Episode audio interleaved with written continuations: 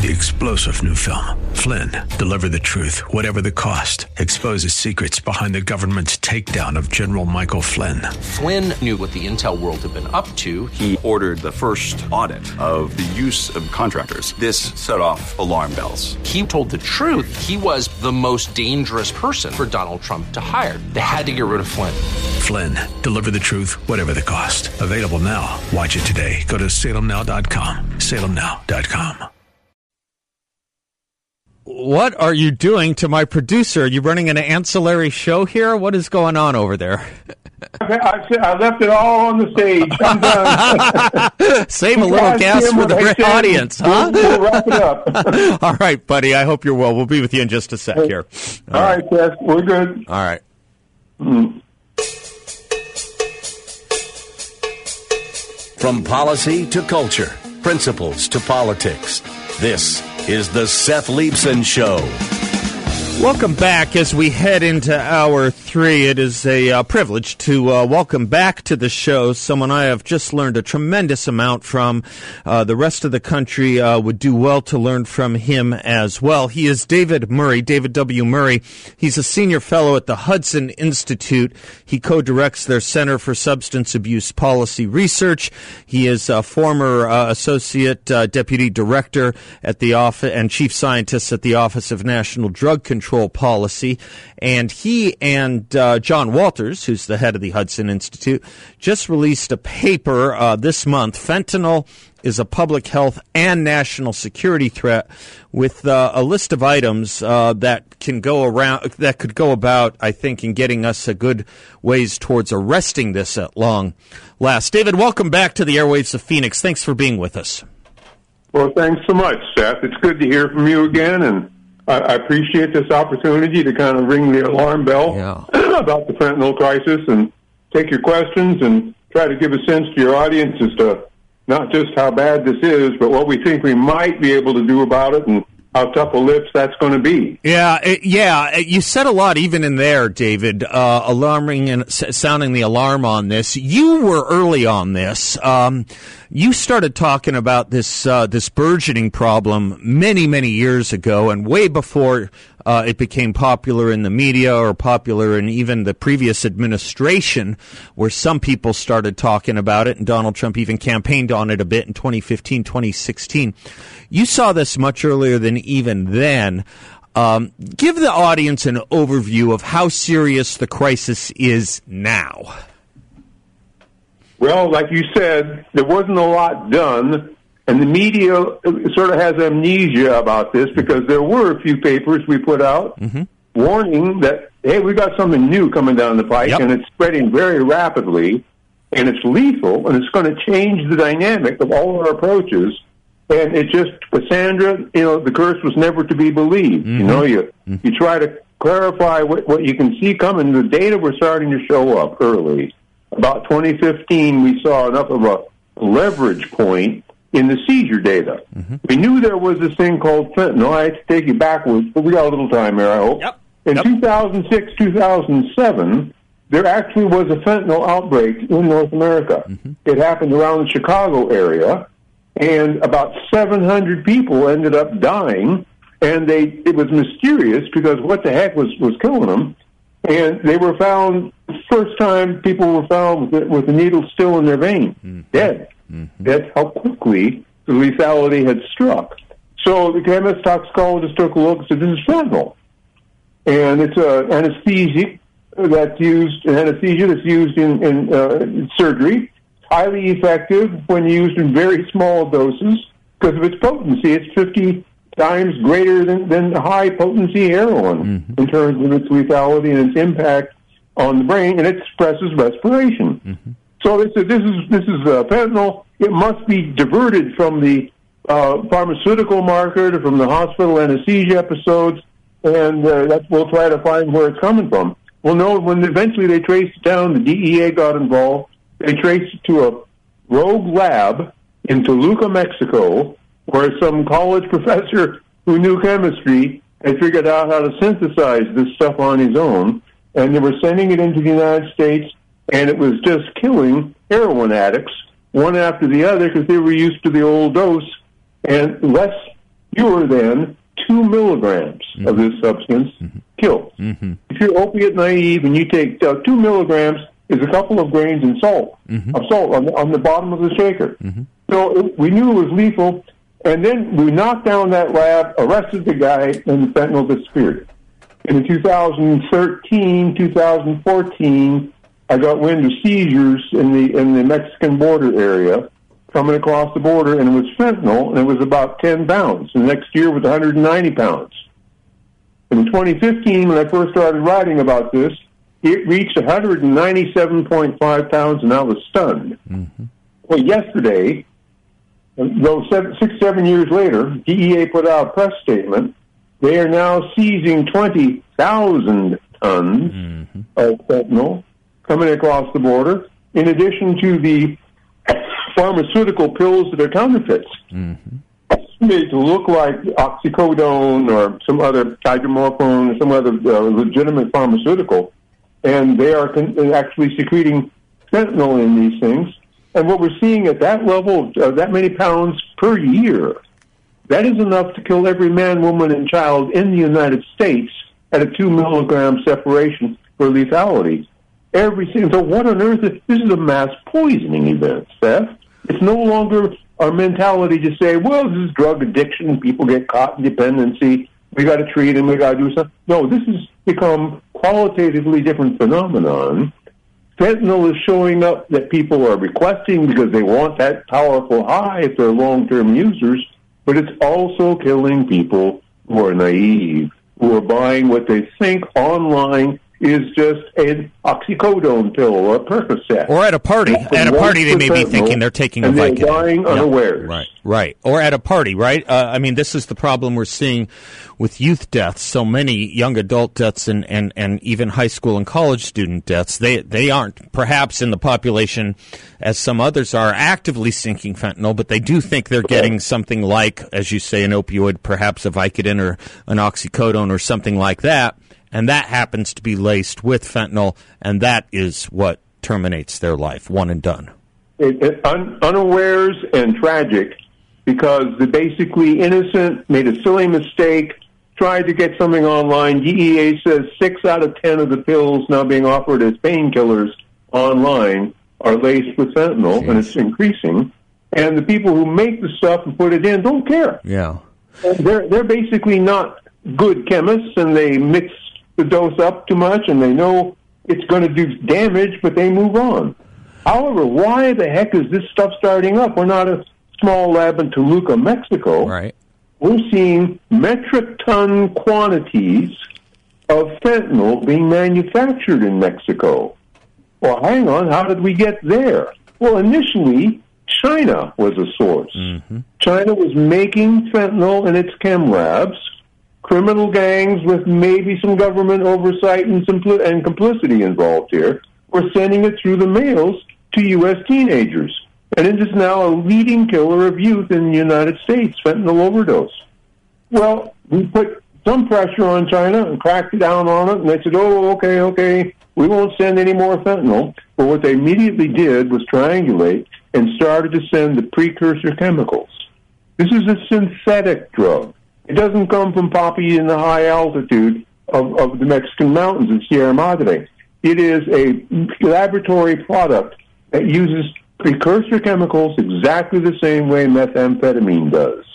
The Chinese had been notorious for shipping metric tons of methamphetamine precursor to the Mexican cartels, who then made meth with it and pushed it across the border. High potency meth in the last few years.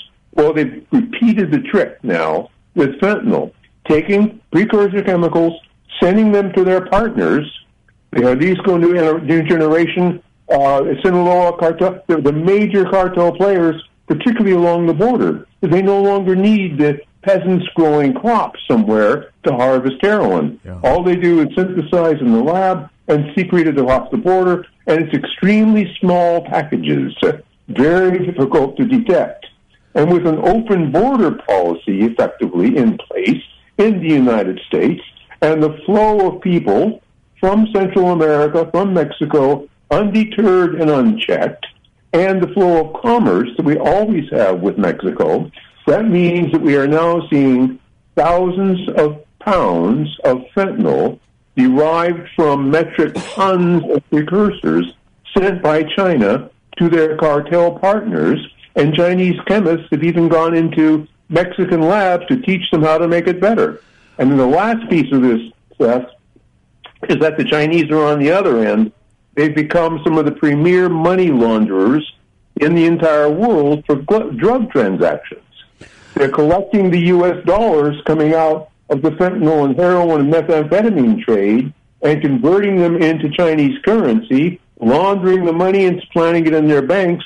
And there are good arguments and evidence that this is policy, not mistakes, not rogue criminal gangs, but that the Chinese Communist Party is strategically involved in either with complicity in turning a blind eye or some sort of active participation because of their strategic benefits from this. That's the argument, and there is evidence to support that kind of concern. Let me let me pause you right there as we take a quick commercial break, David. You've talked about the supply problem here. Let me talk with you a little bit on the demand problem uh, here as well in the next segment, if I can.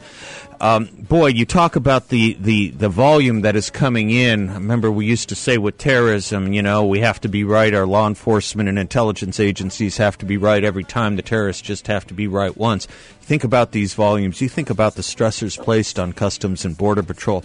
My God, they, they may be the front lines in keeping Americans safe from, from really, really a drug holocaust. Uh, David Murray from uh, the Hudson Institute, senior fellow, hudson.org is their website. He and I will be right back.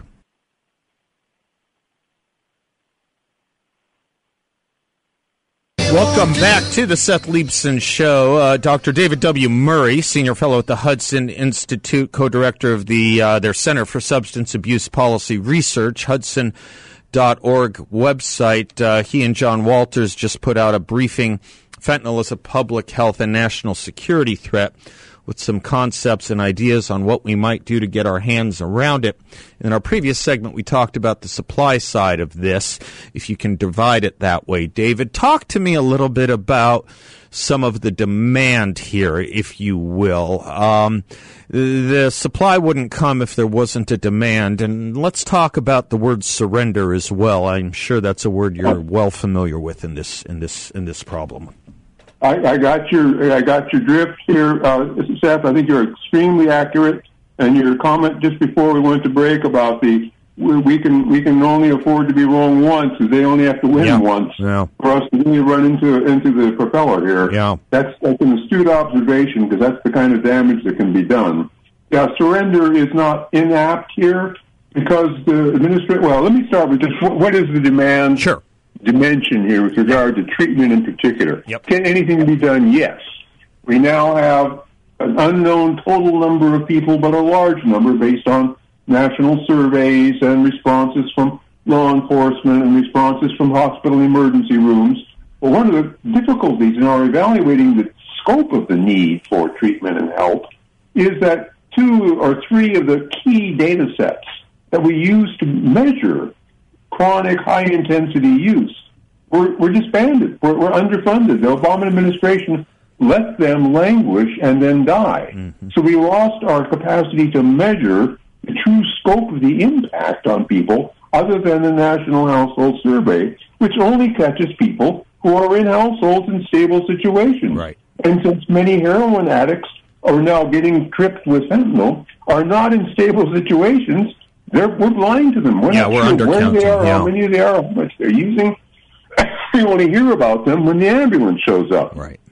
if at all. Right. So we're not monitoring this carefully. Nevertheless, there is a treatment response, which is we have medication assisted therapy only for the opiates. Mm-hmm. Well, no, is an opiate, so it fits.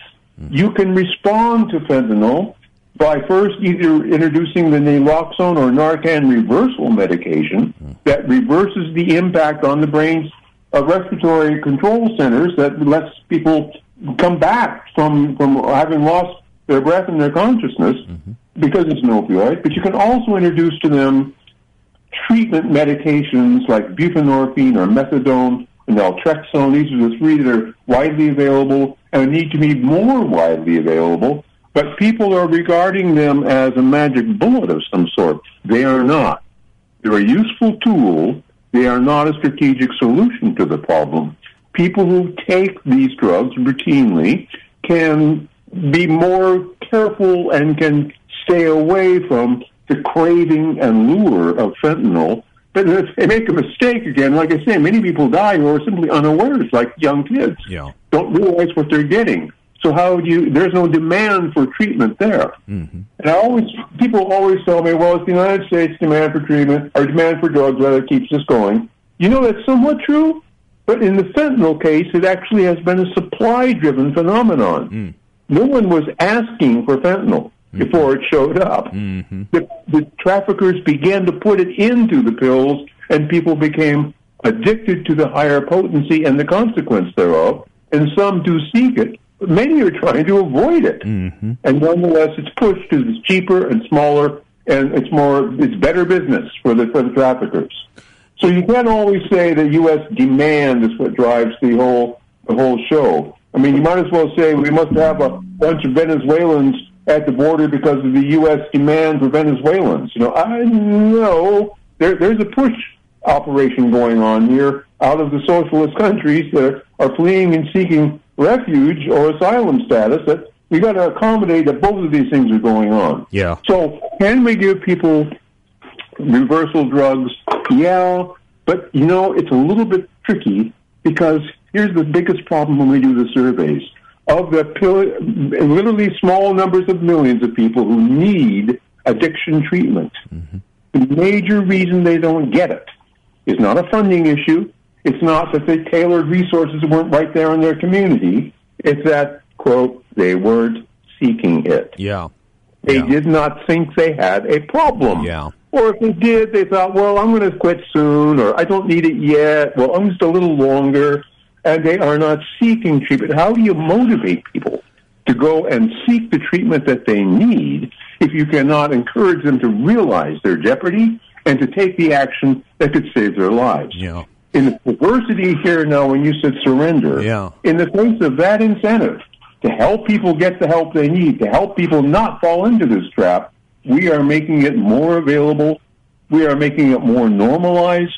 We are uh, undermining our prevention and deterrence capacity by the harm reduction policies this administration has capitalized upon and treats as their priority involvement. Harm reduction policies like making the drugs available, mm-hmm. like having people have clean needles, mm-hmm. like providing for safe injection facilities where people can seek the drugs and treat them and, and be administered those drugs from, from a quote pharmaceutically safe supply. But what they're doing basically is eroding the capacity of our system to uphold the norms against using drugs. And I believe, unfortunately, that the drugs become more available, more widespread. The ease of use and the acknowledgement that we're doing this and enablement of the process of doing it means that in the aggregate, we continue to lose people. Even people who came in with an overdose, almost died, got Narcan, and revived, you send them back into the community again, and they repeat and repeat and repeat these episodes. And more and more of them are drawn in, and in the aggregate, the death rate continues to rise. We've seen that in British Columbia, Canada. We've seen that in Baltimore. We've seen that in Washington, D.C. And the march of overdose deaths does not seem to be stopped by decriminalizing drug access or providing harm reduction, assuaging their need by providing it by the government our friend, uh, our mutual friend, Dr. William Bennett, former drug czar as well as was John Walters, and you worked in those offices, uh, David. He he likens the the the idea of of Narcan, which is obviously a useful and important tool given where we are, but the idea that you can rely on that. I think his his his metaphor was, we're, it's it's it's like sending children into a a viper pit with a little anti venom when what we should be doing is killing the vipers and saying, do not enter. Let me let me take another quick well, commercial break and uh, let you respond. Well yeah, let me let me have you respond to that a little bit with uh, on the other side of this break, if I could, David, because one of the things that um, has bothered me so much in this is organizations with the scepter of credibility by calling themselves departments of public health, as in San Francisco, as in New York City, putting up fairly glamorous posters of people having a gay old time using this crud and um, and saying, you know, use with friends, start slowly, use in a safe place. Uh, we didn't do that with nicotine and tobacco and cigarettes, did we? Let me have you respond to that when we come right back.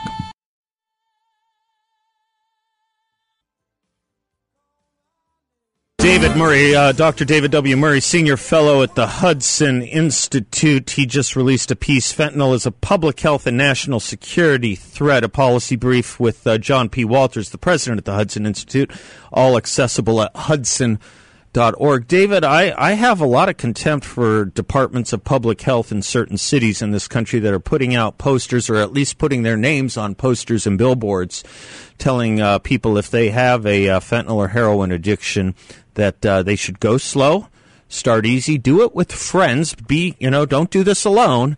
And uh, and also telling you some safe places where you can go to get the clean paraphernalia needed to do it safely. This this is not the strategy we've done with cigarettes. Uh, this is not the strategy we did with forest fires. Um, David, how can these people call themselves departments of public health? Well, Seth, I, I know it's a it's a very problematic issue. Unfortunately, the mentality of the harm reductionists, that I would, way I would summarize the basic approach here, including you know trying to accommodate the presence, knowing that people will use, try to get them to do so more more safely if possible. And we're with you guys. You know, we don't want to make you stop. Uh, they they seem to have succumbed to two tragically false ideas. They're trying hard but they represent not only many departments of public health, particularly in large cities, but they also represent the academy. Mm-hmm. The majority of professors and drug policy specialists also subscribe to this notion because they think they bought into something that became even earlier than drug use itself. It had to do with American sexuality, with pregnancy, with changes in, in gender identities. People developed the idea that the crisis here is a crisis of stigma. Mm-hmm. The crisis here is a crisis of judgment. Mm-hmm. We are judging these people as having morally failed, and that must stop, so argue the public health and academicians, because it is the stigma of our judgment mm-hmm. that leads them into danger.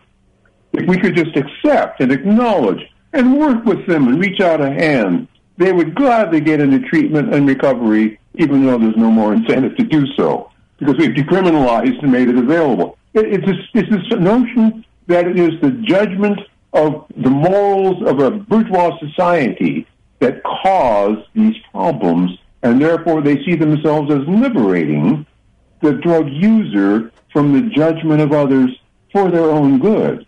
That, that's one false notion. The second false notion, because my impression is stigma is a tool. It's a tool that the mole can use to bring up children, to get drunk drivers off the road, to get people from committing self-harm, and to prevent people from committing crimes against each other. Stigma is one of the ways we say, this is the path, these are the right things to do, this is your duty, this is how you fulfill your humanity, this is how you give kindness and become a better person. That's an expectation we need to have. The second one is, however, they have a false belief somehow that they have tools in their hands that can make this safe. Yeah. Drug using can be safe, is the implication of these posters you talk about. Or we'll give out fentanyl test strips that will somehow be used before the person uses, and if they find fentanyl in the test strip, then they'll know. Well, they'll know what? they'll know not to take it. Yes, but we looked at this we tested it. What happens is people who are deeply dependent Yeah. take out the test strips, find the fentanyl, and then use it. Yeah. That's kind of oh, I, I got it, I found some, and it's not it's used perversely in ways we didn't anticipate. Second thing is, well, if they do overdose, just have a nurse standing by with a syringe filled with, and here's the image that you talked about with with uh, Dr. Bennett Yeah. in terms of the, the, the pit vipers out there. Yeah. But then they have reversal, and they'll come back.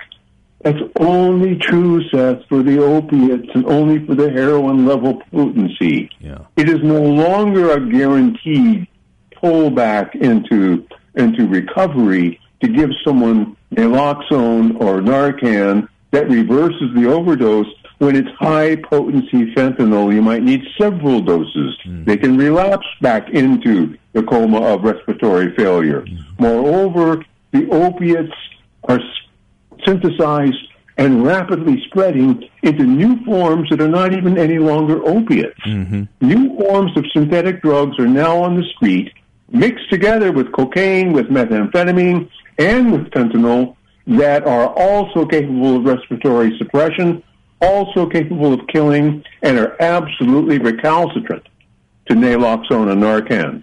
No one comes back.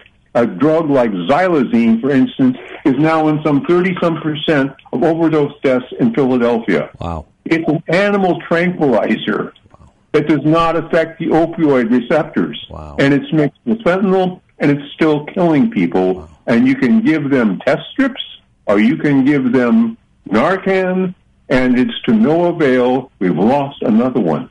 There must be some measure of accountability of society's obligations to our own citizens to find a way to protect them. And that means keeping the law and using drug courts and mandating that people get into treatment. And if they do get into treatment and recover, then you expunge whatever criminal record there is. The role of the law is important in this, and we're moving under harm reduction in the wrong direction. We're letting down the laws, we're dropping the barriers to drug use and normalizing it. This is counterproductive, Seth. David, you have spent time with several administrations, presidential administrations, spent time in them uh, working this issue. Is it a little surprising to you, given how once upon a time, at least at the very minimum, decent uh, then Senator Joe Biden was on this in the 80s and 90s, that there isn't more being done from the White House right now? You know, I uh, it's been a great lament. I think that having served with John Walters in two terms under George W. Bush, and then serving, I became a senior executive service uh, per- uh, person within the federal government. I stayed on when Obama came in and lived through Obama one, and then the middle of Obama two is when I finally decided that I needed to to retire and leave the service. Yeah. And I was somewhat in dismay because so many things that had been accomplished during the eight years of Bush. A good fight was fought, and much of this was being held in abeyance, and some things were even going down. The amount of cocaine that was being brought in from Colombia, the use of cocaine, the amount of young people, a quarter of them, was the number that dropped in high potency marijuana use during those that period of time. These began to unravel these policies. We don't sustain good policies, and Obama initiated a series of reversals, including legitimating marijuana recreationally and commercially Yeah. at the state level. Yeah. It's been a disaster, and it's feeding the epidemic from below with high potency marijuana, creating people seeking high levels of intoxication and moving on into the opiates. Yeah. Same time, the White House under President Trump and under President Biden has not really corrected course. Right. I think Trump's people were definitely serious and definitely well intentioned, but keeping focus on all the things that were happening and whacking them around, there wasn't a great deal that changed. And then, unfortunately, under the administration of Joe Biden, the unraveling has now become an accelerated pace, and the people who most pushed for this new mentality, the new model of the acceptability and the harm reduction, seem to be totally in charge. And the Joe Biden who once upon a time was a forceful, vigorous law enforcement advocate seems to have lost his way. Yeah. I, you know, as someone who tries to follow this and track this, uh, maybe better than the average person, I, I'm just sitting here thinking I couldn't, off the top of my ho- head, even name you the last two, possibly three drug czars. I mean, that's how missing in action th- these administrations have been, at least from my perspective, David. Um, but you, you feel free to make a final comment uh, before I let you go, uh, if you'd like, on that or anything else uh, to our public here, sir. Well, I I've been pretty critical here, I, I think it's important to realize there are some very good people serving in the drug czar's office. Good. And Dr. Uh, Dr. Gupta, Uh-huh. the first physician to actually head the office, is a terrific guy who no doubt has a heart of gold and well intentioned and is a smart guy, but he's not getting the leadership and the support Yeah. from Congress, from the administration to go out and do what he needs to do. One of the first things that happened after uh, John left office was they demoted the office Yeah. from the cabinet level down to just an advisory group, and then they cut the staff, and then they cut the budget, and then they cut the authority, and then they moved him into other offices, and they got a little dispirited. But the stalwart people who worked there, at DEA, at ONDCP, Customs and Border Protection, uh, just, uh, you can name the agencies that are law enforcement, criminal justice, Department of Justice people. There are still strong, brave, intelligent men and women fighting the good fight, but they're not being led and they're not being given clear strategies. My impression is they need to have a plan of action and a strategic set of steps, and they need to be remoralized to this notion that we can do something about this, and we have the obligation to do something about this. My impression is it's just a matter of beating those people and recalling them to their duty. Well, David Murray, uh, you're in Washington, D.C., where they are. You can let them know if it helps in your conversations with them. They have a friend uh, in Phoenix, and uh, all I can say is I am uh, honored and privileged and delighted and the better man for being able to call you a friend and a teacher. I thank you for your time. I thank you for your great work on this issue, sir. Sir, Seth, thanks for having me on. You betcha. David Murray, folks, from the uh, Hudson Institute, senior senior fellow there. If you want to take a look at his most recent piece he did with John P. Walters, uh, you can go to hudson.org. Uh, fentanyl is a public health and national security threat. You bet it is. We'll be right back.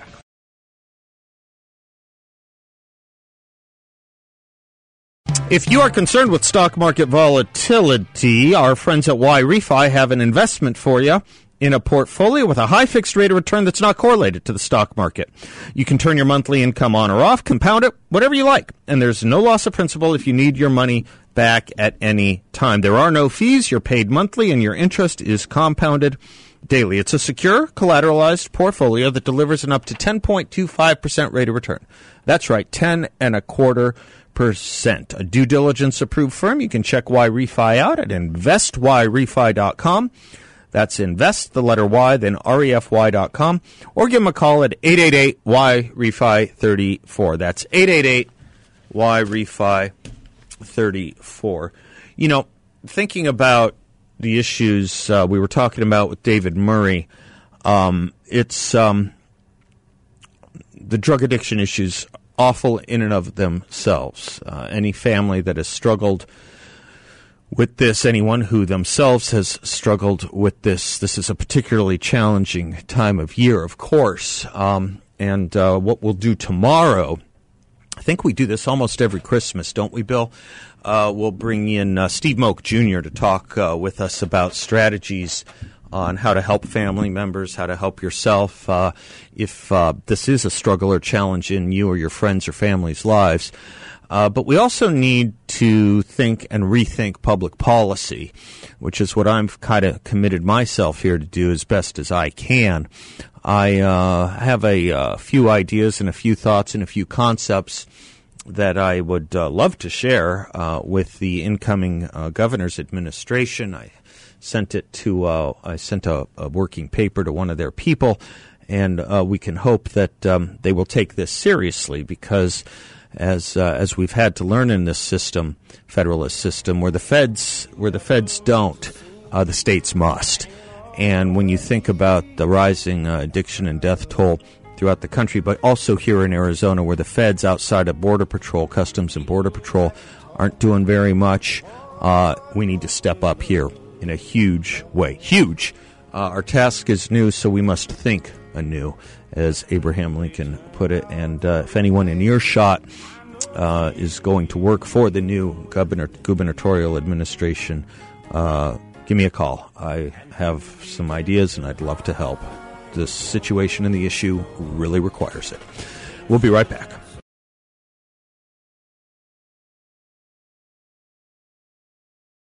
Welcome back to uh, the Seth Leibsohn Show. Thanks for spending some of your afternoon with us, some of uh, some of your day with us. Uh, kind of a heavy hour, um, but it needed to be. It's it's an issue that uh, requires it, and if you have second doubts about that, just go back to the very first segment of this hour with uh, Dr. David Murray and the outline of the problem we're dealing with with fentanyl. And you know the interesting thing about that is that was just one drug it's not even the most prevalent drug um, in. It's not even the most prevalent drug, problem drug, problem use drug in certain counties in Arizona. As much as we are now beginning to hear about it, uh, other counties are still wrestling with other things, and like methamphetamines. Uh, we have a big problem. We have a big problem in this state, and uh, you know, we're gonna unfortunately have more youth developmental problems, uh, exacerbated obviously by the COVID mitigation strategies, but also exacerbated by the drug use issues. Um, next time we have a massive, traumatic, violent experience, and I hope we don't. God knows we pray and hope it doesn't happen, but whether it's involving a school shooting or a theater or something like that, um, I hope they don't bury what is increasingly common in the news as one of the drivers, or at least one of the uh, one of the uh, one of the accelerants in that mentally disturbed person's violent actions. Because when you scratch the surface of any of these stories, whether we're talking the Pulse nightclub, whether we're talking Gabby Gifford shooting in Tucson, or the Uvalde, Texas shooting, you're going to find drugs underneath almost all of these incidents. There are a lot of reasons to get serious about it. We're nowhere near close, but we are running out of time. All right, pick it up a little bit tomorrow. God bless you all. Until then, I am Seth Leibsohn, and class is dismissed. Three star general Michael J. Flynn, head of the Pentagon Intelligence Agency, knew all the government's dirty secrets. He was one of the most respected generals in the military. Flynn knew what the intel world had been up to, he understood its funding. He ordered the first audit of the use of contractors. This set off alarm bells. The explosive new documentary, Flynn, Deliver the Truth, Whatever the Cost, uncovers the facts behind this scandal. Flynn told the truth. He was the most dangerous person for Donald Trump to hire. I find out the worst enemy that I'm going to face in my life is right here in America. They took my assessment and they wanted me to change it. And I was like, I'm not changing it. They had to get rid of Flynn with in depth interviews, archival footage, and never before seen personal records of the man behind the headlines. I just felt like I was drowning. Flynn, deliver the truth, whatever the cost. Available now. Watch it today. Go to salemnow.com. Salemnow.com.